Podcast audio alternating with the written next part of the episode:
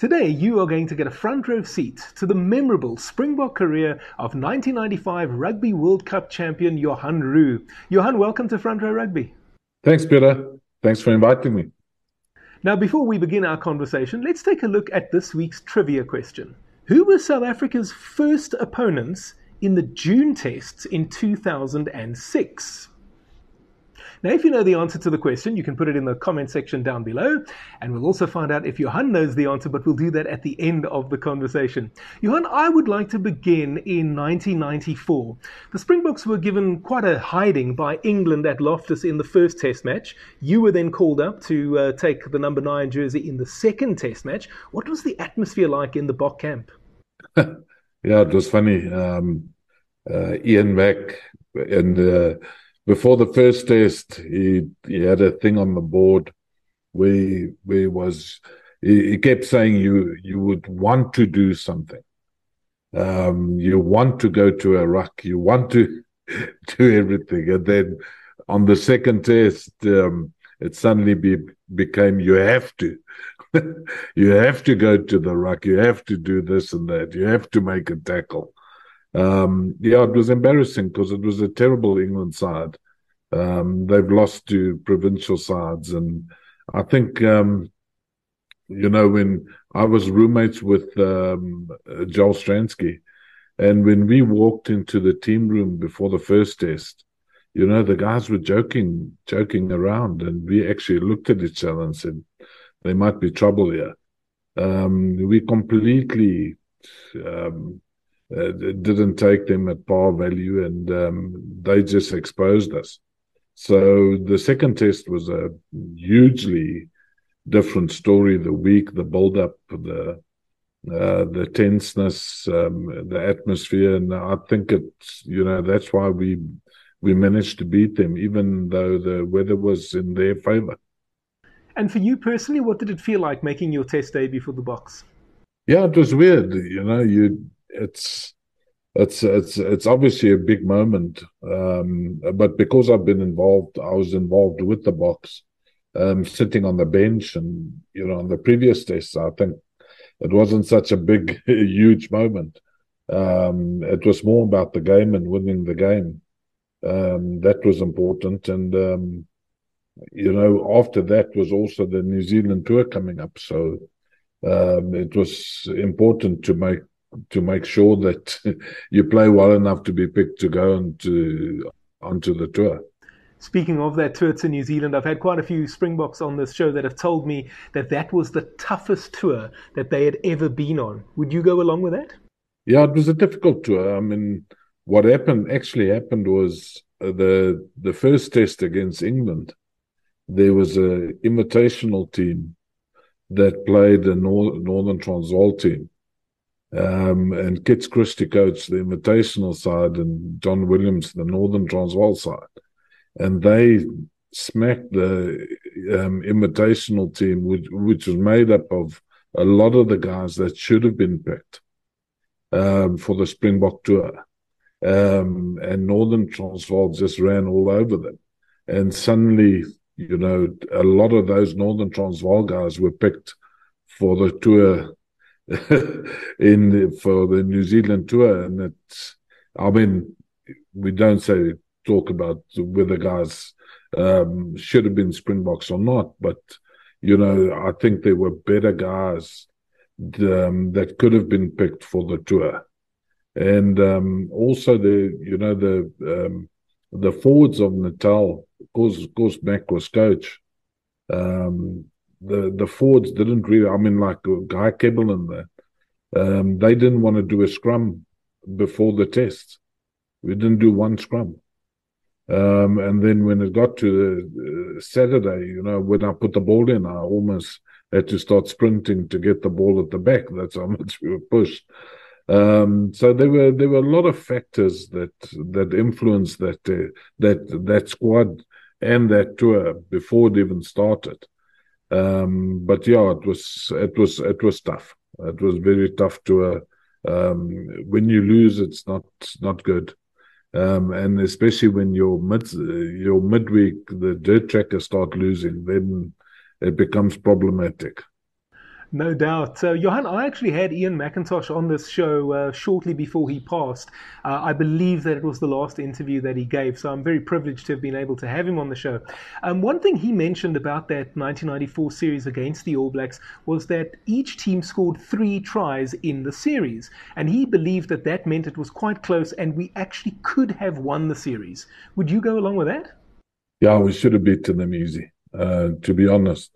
Uh, the French just beat them um, when we arrived there. Um, and we we really um, second test was in our hands. Um, the third test, uh, you know, Japie went straight through. Should have just passed. Uh, we drew that test. Um, looking back on that, uh, I, I would say this: the first test we should have lost. But test two and three should have been 2 1 for us for sure. Speaking of that second test, you'll remember it's now known for the biting incident uh, from Johan le Roux. What was your reaction to that?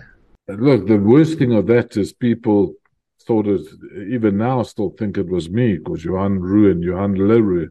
So, um, but you know what? It, it's uh, Johan le Roux is a funny guy, and um, you know, the, I know Fitzpatrick was it antagonizing him and irritating him the whole test. Um, I think it was just a bit of frustration, but um, you know, they turned it into such a huge thing. It was it was stupid. I mean, it's just a bite. and many would say that it was justified as well. Uh, let's move on then. oh, and, and, you know, sorry to interrupt you, but you know, at that stage, punching and kicking was still allowed. So I mean, a bite is nothing compared to the punching and kicking that was going on. Quite right. There was a lot of that going on in those days. Uh, Johan, we spoke about Ian McIntosh. After that uh, tour to New Zealand, he was out of the picture. How did you experience him as a coach? He was a wonderful guy, a wonderful coach. Um, I think I think the only problem was that he listened too much to to the Natal players. Um, there was guys that had big influence. The guy Kebble, um, John Allen, um, and they they kind of ruled. But as a as a technical coach, um, he was he was fantastic. His, his passion for the game was fantastic. Um, so from from that point of view, he's a fantastic guy. It's a pity when I heard he he, he passed away, and um, but I think you know his his legacy will live on forever. And how about your assessment of Kitch Christie? Yeah, you know, we, we grew up with Kitch. So he was he was also our coach at the Lions, Transvaal at that stage. Um, so you know, we loved him. He was he was such an incredible guy that um, we never wanted to disappoint him. Um, if you had a bad game, you you couldn't get less what anyone else said. You just felt you you disappointed Kitch. Um, and then when he became sick and and things like that, was incredible. You know, we after we beat Natal in the Lion Lions Cup, uh, the next day we were at hospital with him, and all we could talk about was rugby um, you know, as sick as he was. So um, no, he was a, he was an incredible guy. Out of out of the two very different people, um, uh, I think uh, Mac was more passionate, uh, where Kitch was a lot more analytical. Um, you know, I mean, I don't know if you, people told you, but in 90, 95 um, World Cup, uh, he actually phoned some news guys at Disney World because they got the biggest or most sophisticated weather system in the world to to plan for the weather. So, you know, he was that kind of guy. Attention to deal, detail was incredible too.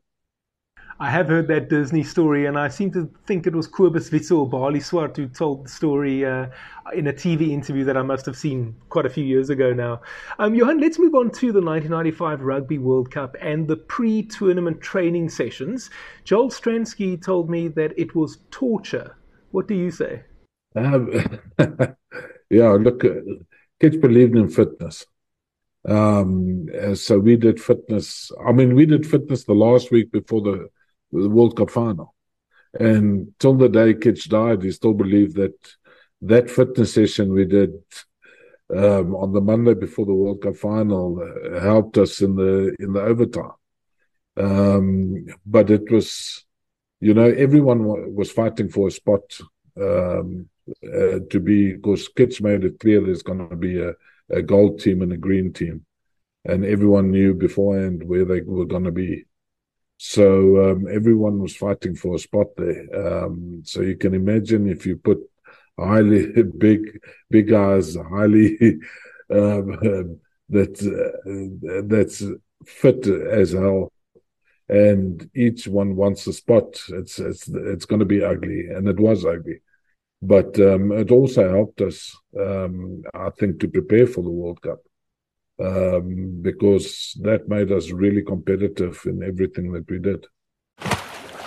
Hey, if you're enjoying this video, why not consider becoming a patron? It's my dream, guys, to do this full time, and with a small financial contribution, you can help me realize that dream.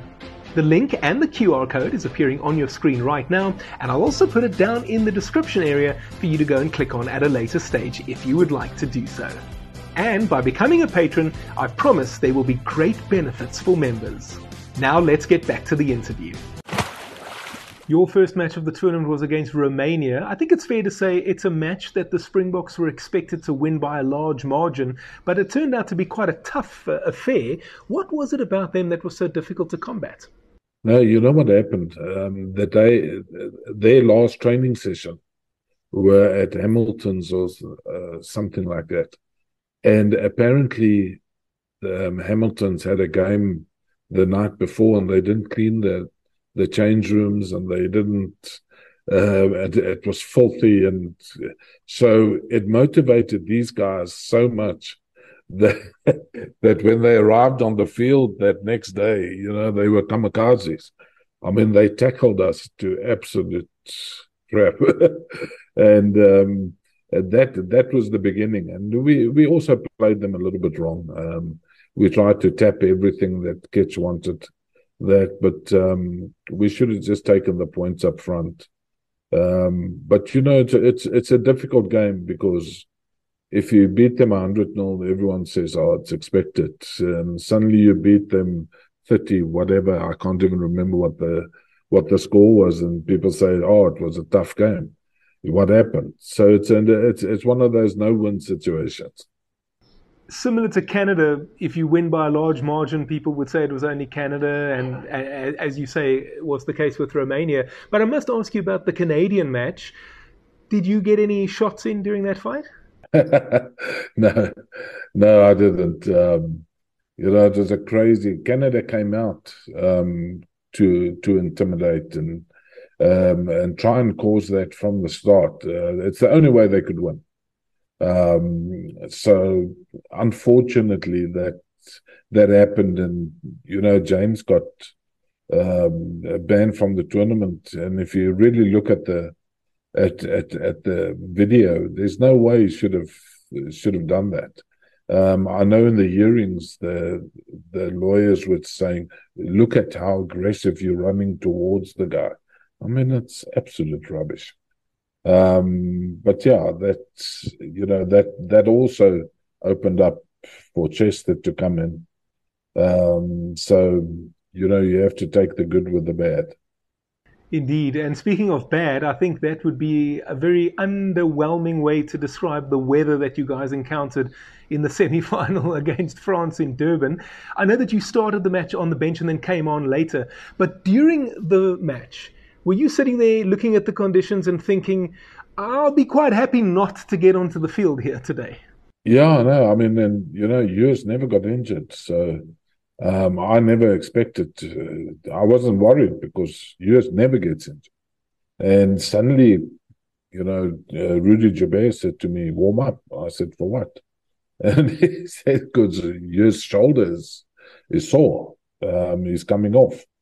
Um, but I don't know if, if, people told you, but the, the guy that actually saved the, um, us from going to the final was really late because they wanted to not play the match. And if we didn't play the match, then uh, we would have been out. and I was listening to him telling the uh, the guys what would happen to them if they don't play. Um, and he made it abundantly clear that this game will take place even if the guys have to swim. Um, so he was he was the guy that saved the World Cup for for South Africa. And I think we're all very grateful for that. Johan, when it came to the Rugby World Cup final itself, uh, maybe it was just a stroke of luck, but the TV cameras managed to catch you and Naka Drotské on the bench celebrating and cheering the guys on. And it became quite a famous moment as well. Just describe what it was like sitting there watching that Rugby World Cup final.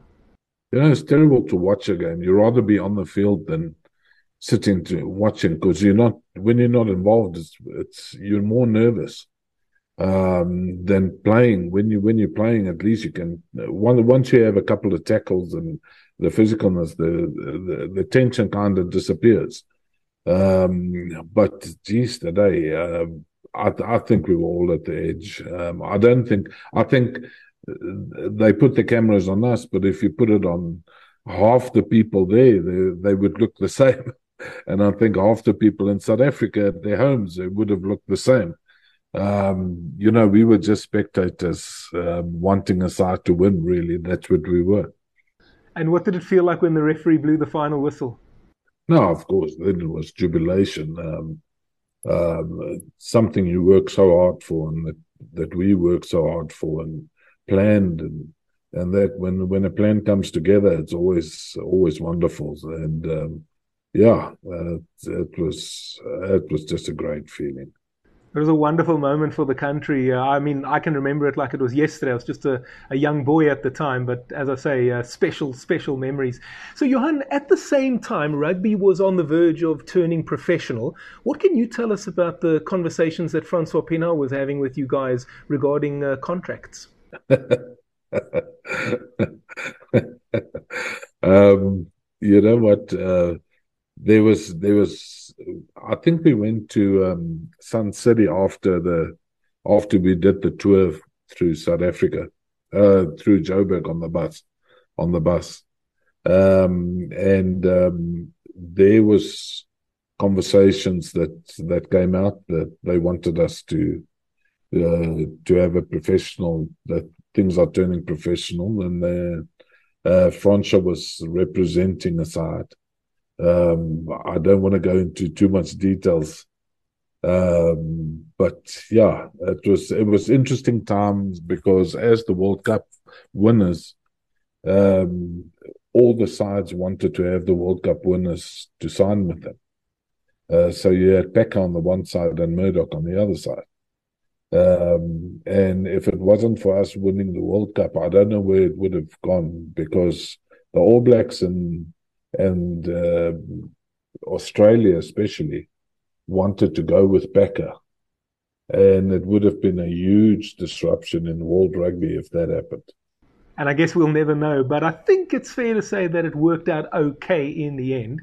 Let's move on to 1996 and the Tri Nations. Uh, you featured in that away from home, uh, first up against the Wallabies and the All Blacks as we, I mean, we wouldn't have known at the time, but as we now know 20, 30 years later, every single year it seems as if the Boks go to Australia and New Zealand, and I think we probably lose 80, even 90% of the time. And then, funny enough, especially the Wallabies, they'll come to South Africa and then we beat them almost 90% of the time. Johan, why is it so difficult for the Boks to go over there? Yeah, I, I think it's just the number one is the the, the traveling there and the it's it's it's it's weird. You lie in the bed the whole week, and at at three o'clock in the morning, you hear the TV's on in the guys' rooms because your body clock, uh, especially when you when you travel from west to east, is is is terrible. Um, it's much easier traveling east to west. Um, and uh, that that's got a huge impact on it. Um, look, New Zealand is always New Zealand. Uh, the sides there, when you play New Zealand, you can beat them by seventy points, and in the last ten minutes, uh, you'll still get the hardest tackles of of the game. Uh, they just play for eighty minutes, so their teams are quality.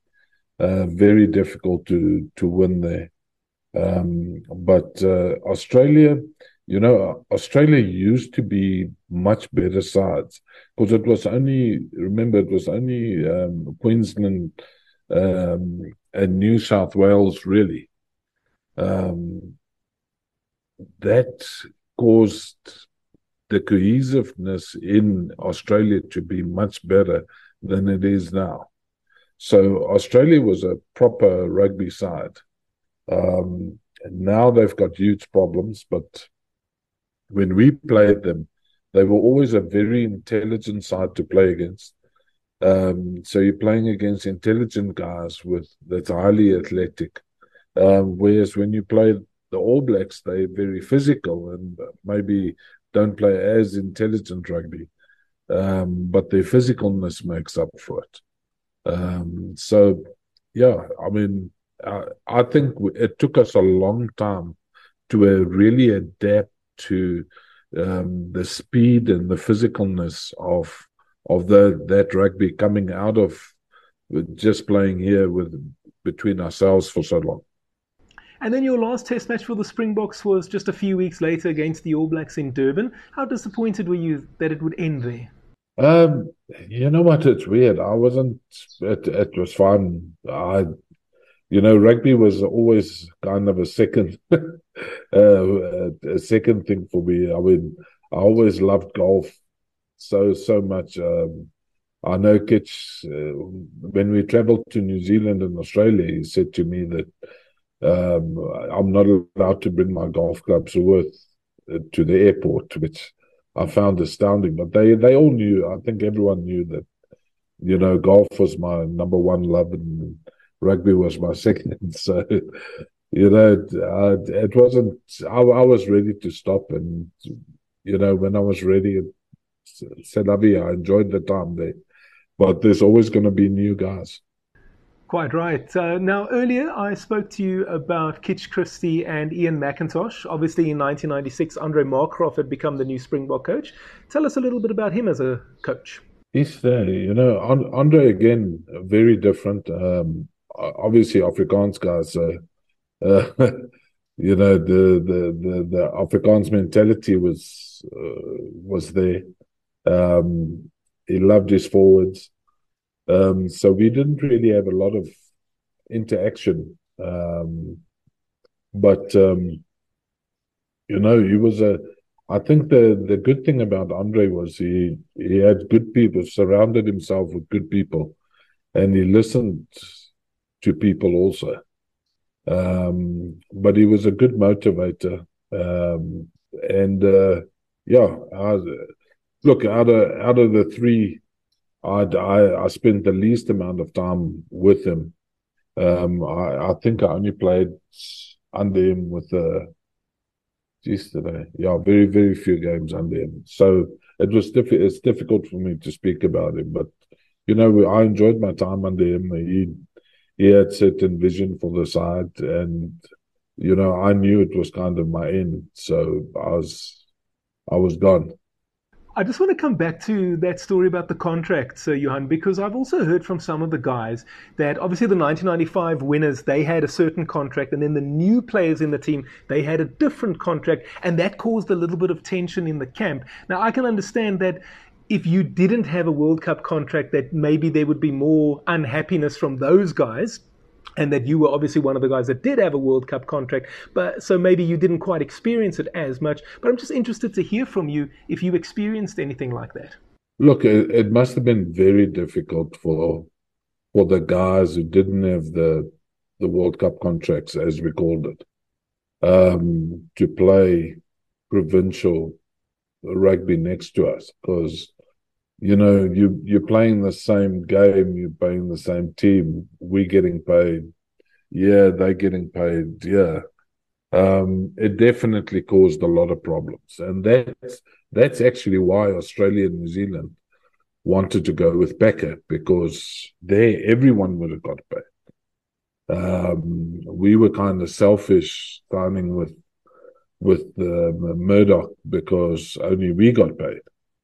Um, so looking back at it, you know, it, it must have been really difficult for the guys. And yeah, it, it, it definitely caused uh, conflict. It also caused um, uh, problems between us and Luyt.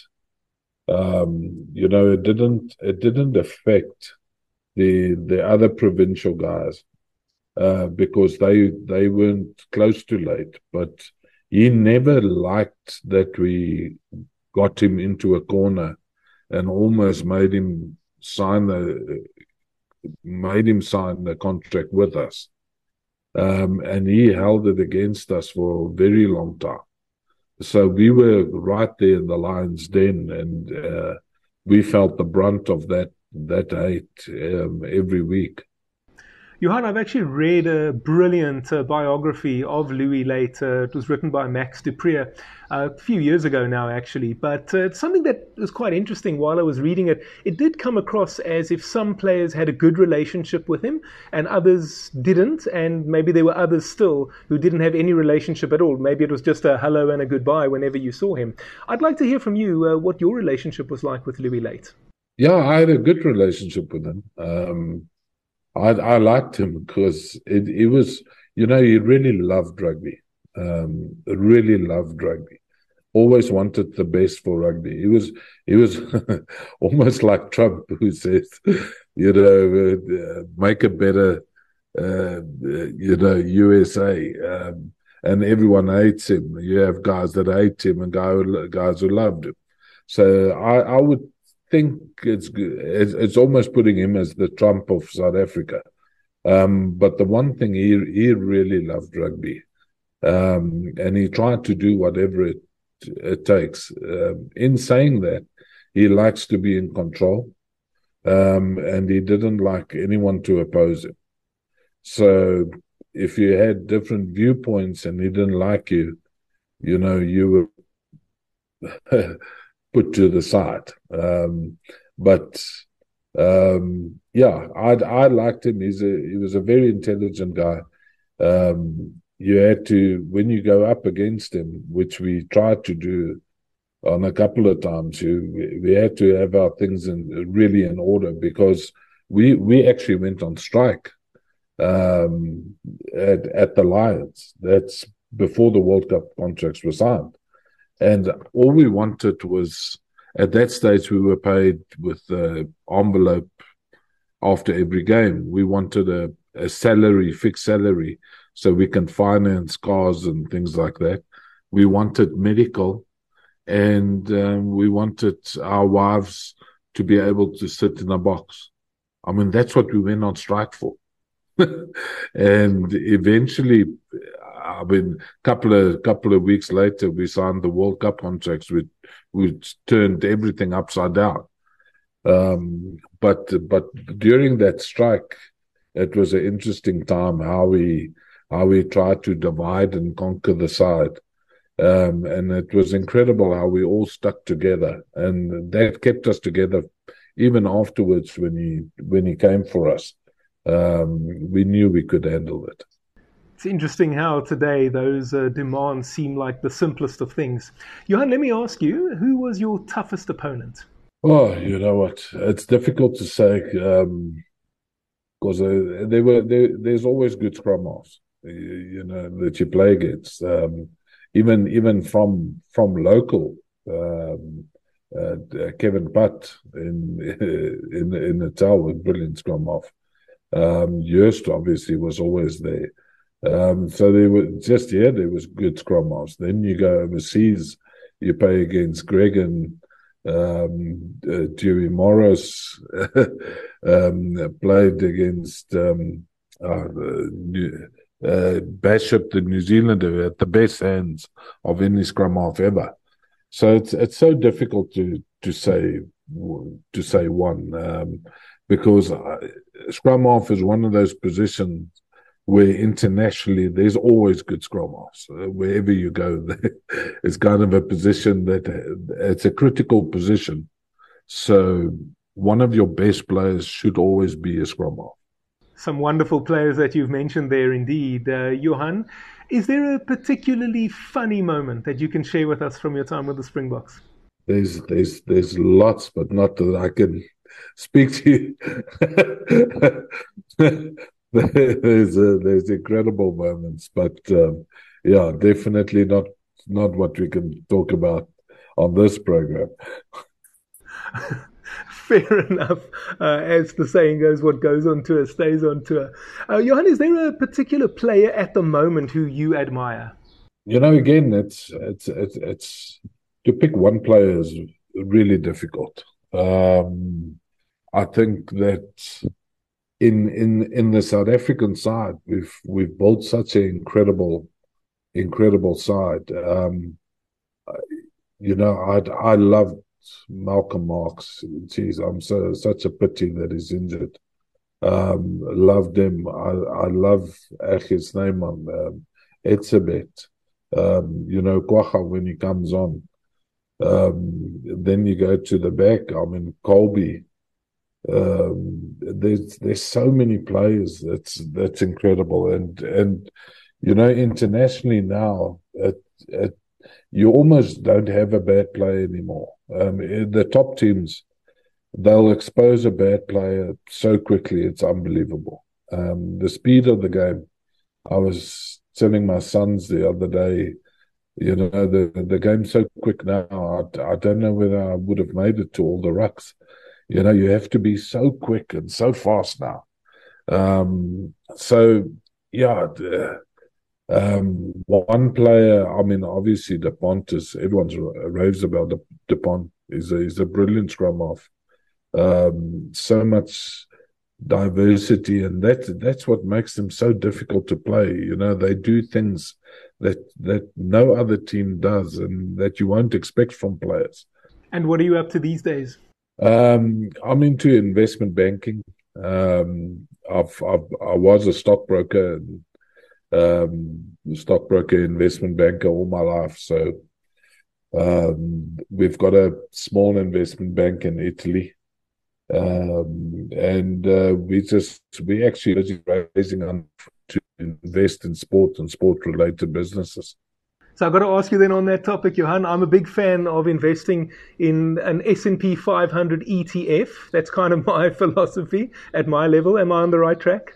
Yeah, I mean, listen, it's it's incredible. The Americans, you know, they it's it's almost like the New Zealanders. They think they can never lose. So when you when you invest in America, the market come down a little bit, but they're so conditioned that the market will just go up and up and up. That the mentality is that the market just goes up and up and up. Um, I'm I'm just happy not into crypto because that's I believe that's the biggest load of crap in the world. Look, I stay far away from stuff that I don't understand, so that's what I do there. Johan, let's uh, finish up by looking at the trivia question. Who were South Africa's first opponents in the June tests in 2006? Do you know the answer, Johan? 2006, I have no idea. All right, we started off uh, with a two test series against Scotland. I wouldn't have had a clue. my, my, my trivia on rugby is terrible. the only thing of significance, really, from those two test matches was that Schalk Burger uh, broke his neck in that series, and then we, we were obviously without him for the rest of the season. Uh, Johan, let me say that it was lovely having you on Front Row Rugby today, an absolute pleasure, and I hope that we can have you on again in the future. Anytime, Peter. Thanks for the invite. Man.